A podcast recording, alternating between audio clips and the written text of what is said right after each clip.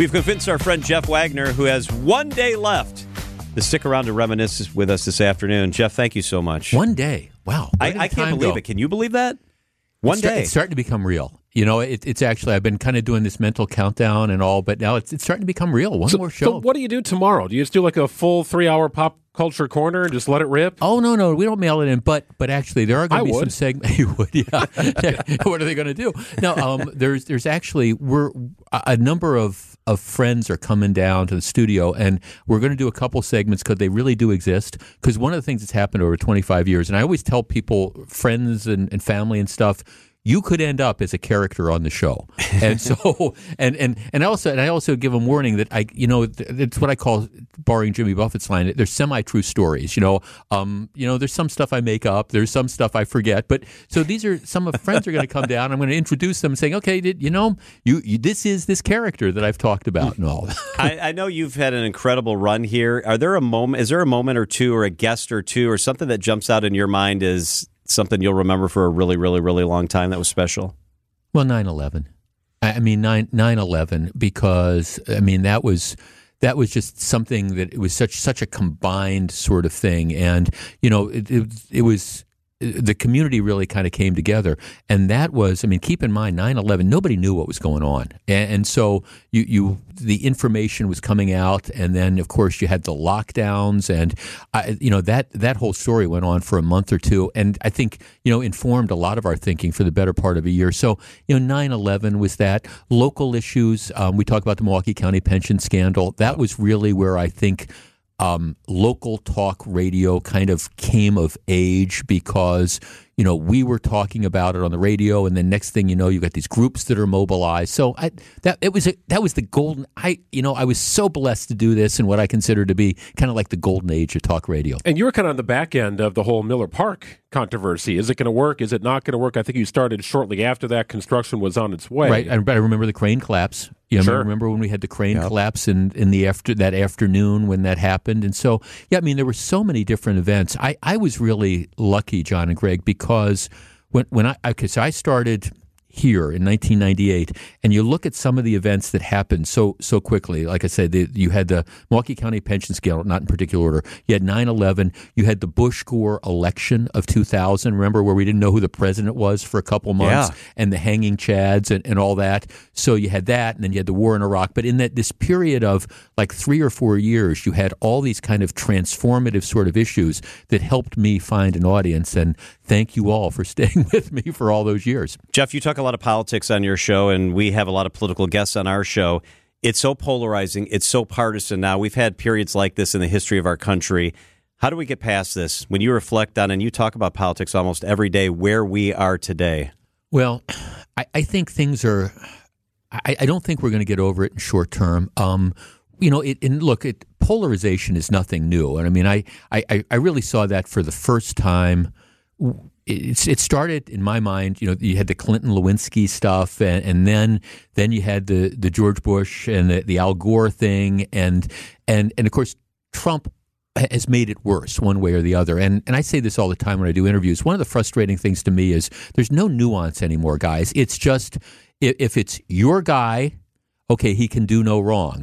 If it's not your guy, he's the Antichrist and deserves to be, you know, walked off. And and that's and look, life isn't like that. I mean, you you know, you can look at Joe Biden and you can say, okay, I agree with him on some things and I disagree with him on others. And the same thing is true with Trump. But we're we're just so so riveted into these different camps. And I find it frustrating to do a show on a daily basis. I've said this for the last few years. It wears you out because sometimes people don't want to listen to They don't want to listen to reason and say, oh, if Obama did that, I would have agreed with it. But because it's Trump, I don't, or vice versa. Yep. Frustrating. Who are the people that helped you the most? Because you came in from a different walk of life. You kind of filled in a little bit, and then it became a thing. Jeff on the radio every day. But you said at your party last night, which was a lot of fun at the Saint Kate, that uh, the first couple of years felt like work, like it was a kind of a struggle trying to find your footing. Well, no, I, I've always I, I've given a lot of credit to our, our my first general manager, you know, John Schweitzer, who I, I always say thanks for hiring me and thanks for not firing me in the first couple of years because you tried to find an audience. Um, I don't know. I mean, I, I you know, I, I, my first program director, Rick Belcher, I got great advice, and, and people were willing to stick with me. They liked what I was doing. Um, I, I just I always take my hat off to Charlie Sykes, because we work in an industry where lots of big egos, and everybody in it, everybody who does what I do seems to think that everybody else is out to get their job. That that's just kind of the nature of this. And and Charlie was so embracing. You know, when I started part time, he had me as a guest on his T V show. Um, I I ended up being the fill in host on that Sunday show. He he could not have been. And I, I don't think I consider Charlie a mentor, but he really helped promote me, and I've always been grateful of that. And I've, I mean, I've been grateful for the different people I've worked with. You know, I Gordon Hinkley, my God, what a radio legend! Yeah. And and Gordon Gordon could have said, "Who's this, this this lawyer kid that they're bringing in and stuff?" And Gordon was went out of his way to be incredibly wonderful as well. And John Green too. I mean, all these these radio legends were just super. Can I tell you a Jim Irwin story quick? Yeah, please. Okay, all right. So you know, Jim Irwin, radio legend stuff. Okay, well, before I came to T M J. I, you know, I was I was up the dial, you know, doing a fill-in. And toward the, towards the end, I, I used to occasionally make fun of Jim Irwin and Max McGee, because I understand they're legends. But at the end, okay, I, I, I used to listen to the Packer football games. I play golf on Sunday, and we'd be driving back, and, and the two of them, I think they'd forget they were on radio. I, I'd hear, oh, there's a pass. Did you see that? And I'm yelling in the car going, no, I didn't see it. It's radio. And so I would do that bit when I was on there. So then I come to work here, and there's Jim Irwin. First, first thing Jim Irwin does is he comes up to me and says, been listening to you up the dial. Oh, that's funny. And, he's, and I said, oh, and, then, and he said, it's all Max's fault. And so God bless him. He's great. Hey, I want to thank you, because you and I at the old Radio City sat next to each other. Yep. And I came in as a young guy from T V. And there's a lot of big egos in our business, and a lot of big egos in the T V business. And I think a lot of people didn't like that the T V guy was coming into the building, and I didn't know anything about radio. No. And you were kind to me. You were generous. You gave me good advice always. And you always were available and took the time. And not everybody in the building did that.